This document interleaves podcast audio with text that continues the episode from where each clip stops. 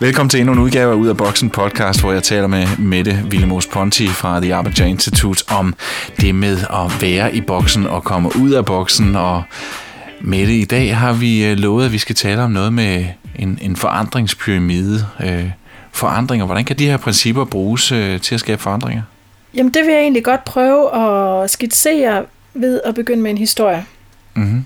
Øh, det her det er historien om en, øh, om en mand, der er syg. Han er ryger, og han har rygerlunger. Og han har fået at vide af lægen, at han skal simpelthen holde op med at ryge. Øh, og han har prøvet på alle mulige måder, og det har ikke virket. Og så øh, har han en nabo, som holder meget af ham. De har et, øh, et, et godt venskab. Øh, og naboen kommer ind til ham, og så siger han, øh, jeg har besluttet mig for, at øh, så længe du ryger, så vil jeg ikke spise. Okay. Så siger man, det kan du da ikke, det vil jeg da ikke have, du gør. Hvad er det for noget pjat? Så siger han, jamen det er jo hele pointen. Kan du ikke se, at det kan du ikke stoppe mig i? Det er bare en beslutning, jeg har taget. Jeg spiser ikke, før du holder op med at ryge. Og så går den her nabo hjem til sig selv. Øh, og den første dag, der går det okay. Og den næste dag, der er han ret sulten. Øh, og begynder også at tænke, at det er også helt urimeligt, at den her øh, mand, han ikke bare kan lade være med at ryge. Og hvad det er også for noget pjat og og så videre. Øhm, men holder dog fast i, at det er det rigtige at gøre. Han vil, han vil holde det her ud, fordi det er hans ven, og han vil ikke, øhm, han vil gerne hjælpe ham mm-hmm. til at tage den rigtige beslutning. Da der er gået tre dage, så banker det på døren, og der står naboens øh, kone, altså den syge mands kone, står og, og banker på, og hun har en tærte i hånden, og han tænker, åh oh, nej, og han valgt at ignorere, og så siger konen, øh, prøv at ringe til ham, og så ringer han derind, og så siger, så siger den her syge mand, han siger, den er god nok, du kan godt spise igen, jeg er holdt op med at ryge. Den her historie, den blev fortalt på et seminar, hvor der sidder en øh, husmor, og hun øh, kommer op bagefter og siger øh, til, til ham, der har fortalt historien, og siger, det var en god idé. Om søndagen hjemme i vores familie, der er det sådan, at jeg står og laver en kæmpe søndagsfrokost hver gang. Og jeg vil så gerne have, at de hjælper mig med at rydde op bagefter, fordi det er også min søndag, og jeg vil gerne øh, holde lidt fri. Så jeg tror, jeg vil prøve det samme. Jeg vil sige til dem, at hvis ikke de hjælper mig med at rydde af bordet, så spiser jeg ikke noget. Og ham, der har fortalt historien, han står sådan og smiler lidt ved sig selv og tænker, det bliver et spændende projekt. Så han siger til en, vil du ikke godt ringe og sige til mig, hvordan det går med dit eksperiment?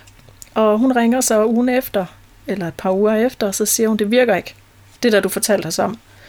Fordi øh, sidste søndag og forrige søndag, der lavede jeg en lækker frokost, som jeg plejer, og da vi så sad ved bordet, og, og fadene de blev cirkuleret, så tog jeg ikke noget, og så siger mine børn, mor, hvorfor spiser du ikke noget? Og så siger jeg, jeg har besluttet mig for, at indtil I øh, tilbyder at hjælpe med at rydde op her bagefter, så vil jeg ikke spise noget. Og det eneste, de siger, det er bare, nej mor, du kommer til at tabe dig, og så er der mere til os andre og sådan noget. Det virker overhovedet ikke det, du snakker om, siger hun. Og det er egentlig udgangspunktet for vores måde at kigge forandringsprocesser på. Fordi hvad er forskellen i de to historier? Adfærden var på en måde den samme, og det er jo den, hun har grebet, den her kvinde. Men hvad er forskellen? Ja, forskellen den ligger jo i, hvem er det, jeg vil gøre noget for? Mm-hmm.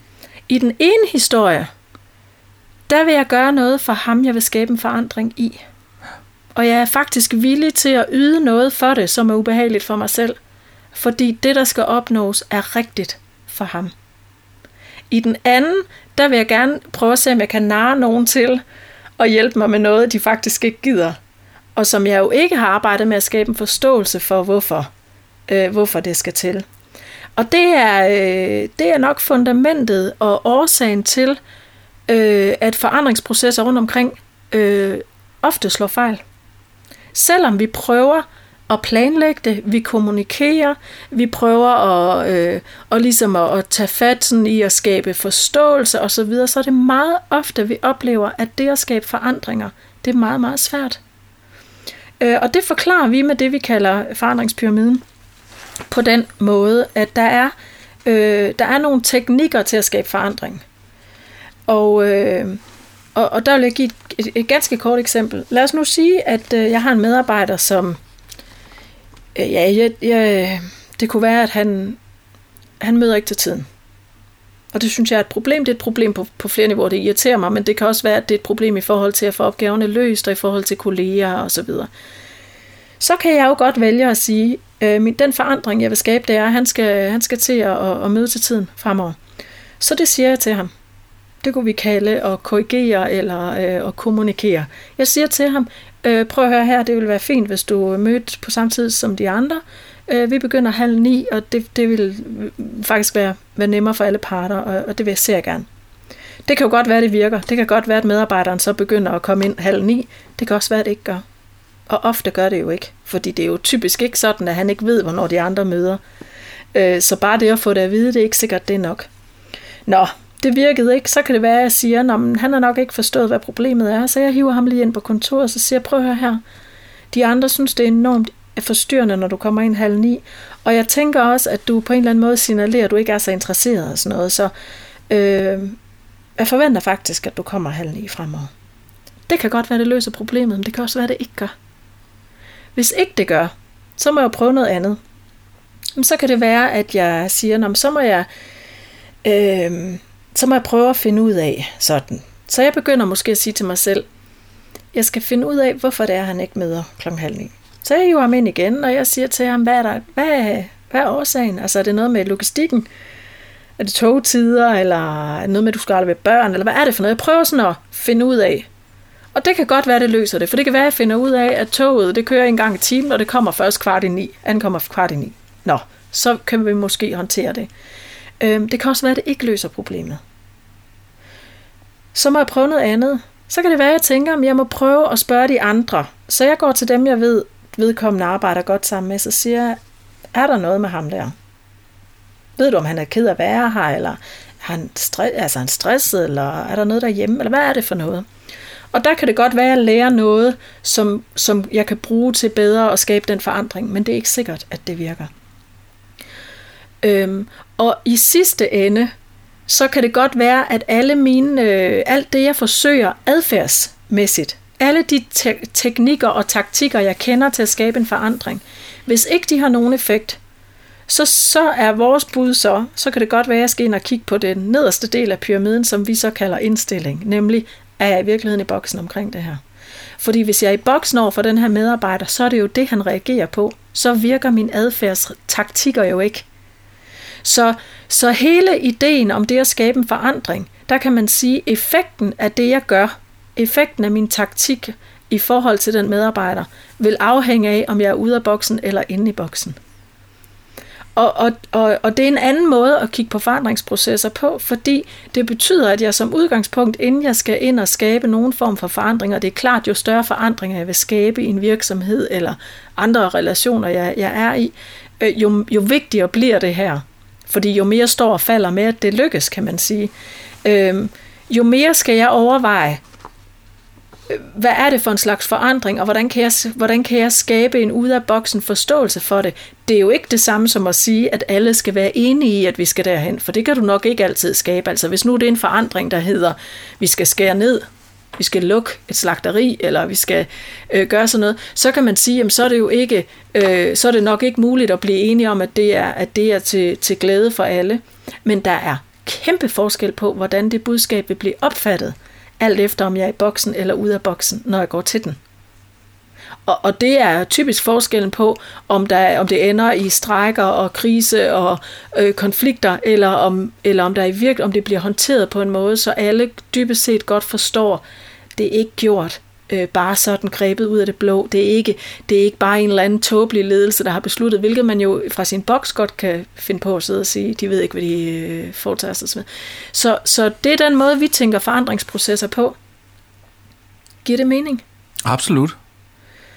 Øhm, og i virkeligheden, øh, så, så deler vi, nu har jeg sådan prøvet at skitsere, øh, hvad skal man sige, hvis man forestiller sig en pyramide med forskellige lag, så helt oppe i toppen, der ligger det her med at, at, at disciplinere eller kommunikere eller i rettesætte, og lige nedenunder på laget under, der ligger det at og, og, og ligesom prøver at skabe forståelse eller at, at uddanne i, hvorfor er det, vi gør det her. Og det næste, det er så, at man kan prøve at lære nogle nye ting, man ikke var klar over, altså stille nogle uddybende spørgsmål. Hvorfor er det, det her ikke fungerer? Og så kan der være noget med at bruge nogle relationer til at finde ud af, hvad er det, der stikker under. Og nederst, der ligger så det her med, om man er i boksen eller ej. Hvis, hvis man så siger, hvis vi kun skaber, øh, hvis vi skaber en pyramide, hvor der bare er én streg, ja, så kan du jo enten have en pyramide, hvor øh, alt det, der hedder adfærdsregulering, øh, alle de tak- taktikker og teknikker, der handler om at kommunikere den her forandring og gå ind i den dialog, øh, hvis vi nu kalder dem at korrigere ting, der ikke fungerer, som de skal, så er det en bid af, af pyramiden. Og så er den anden bid, det er øh, at hjælpe ting med, med at gå godt. Altså det ene er det at bevæge sig fremad og, og løse noget, og det andet det er at sidde og, og, og lave lappeløsninger og korrigere noget, der, der er gået galt.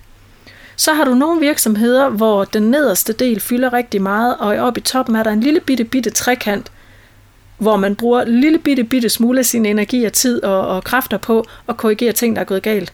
Det er organisationer, der er meget ude af boksen. De behøver ikke ret meget korrigering. I organisationer, hvor man arbejder meget inde i boksen, der er der et enormt behov for at blive ved med at introducere øh, nye regelsæt. Øh, hvis ikke du gør sådan, så sker der det, og det her, det er første advarsel, anden advarsel, tredje advarsel og sådan noget.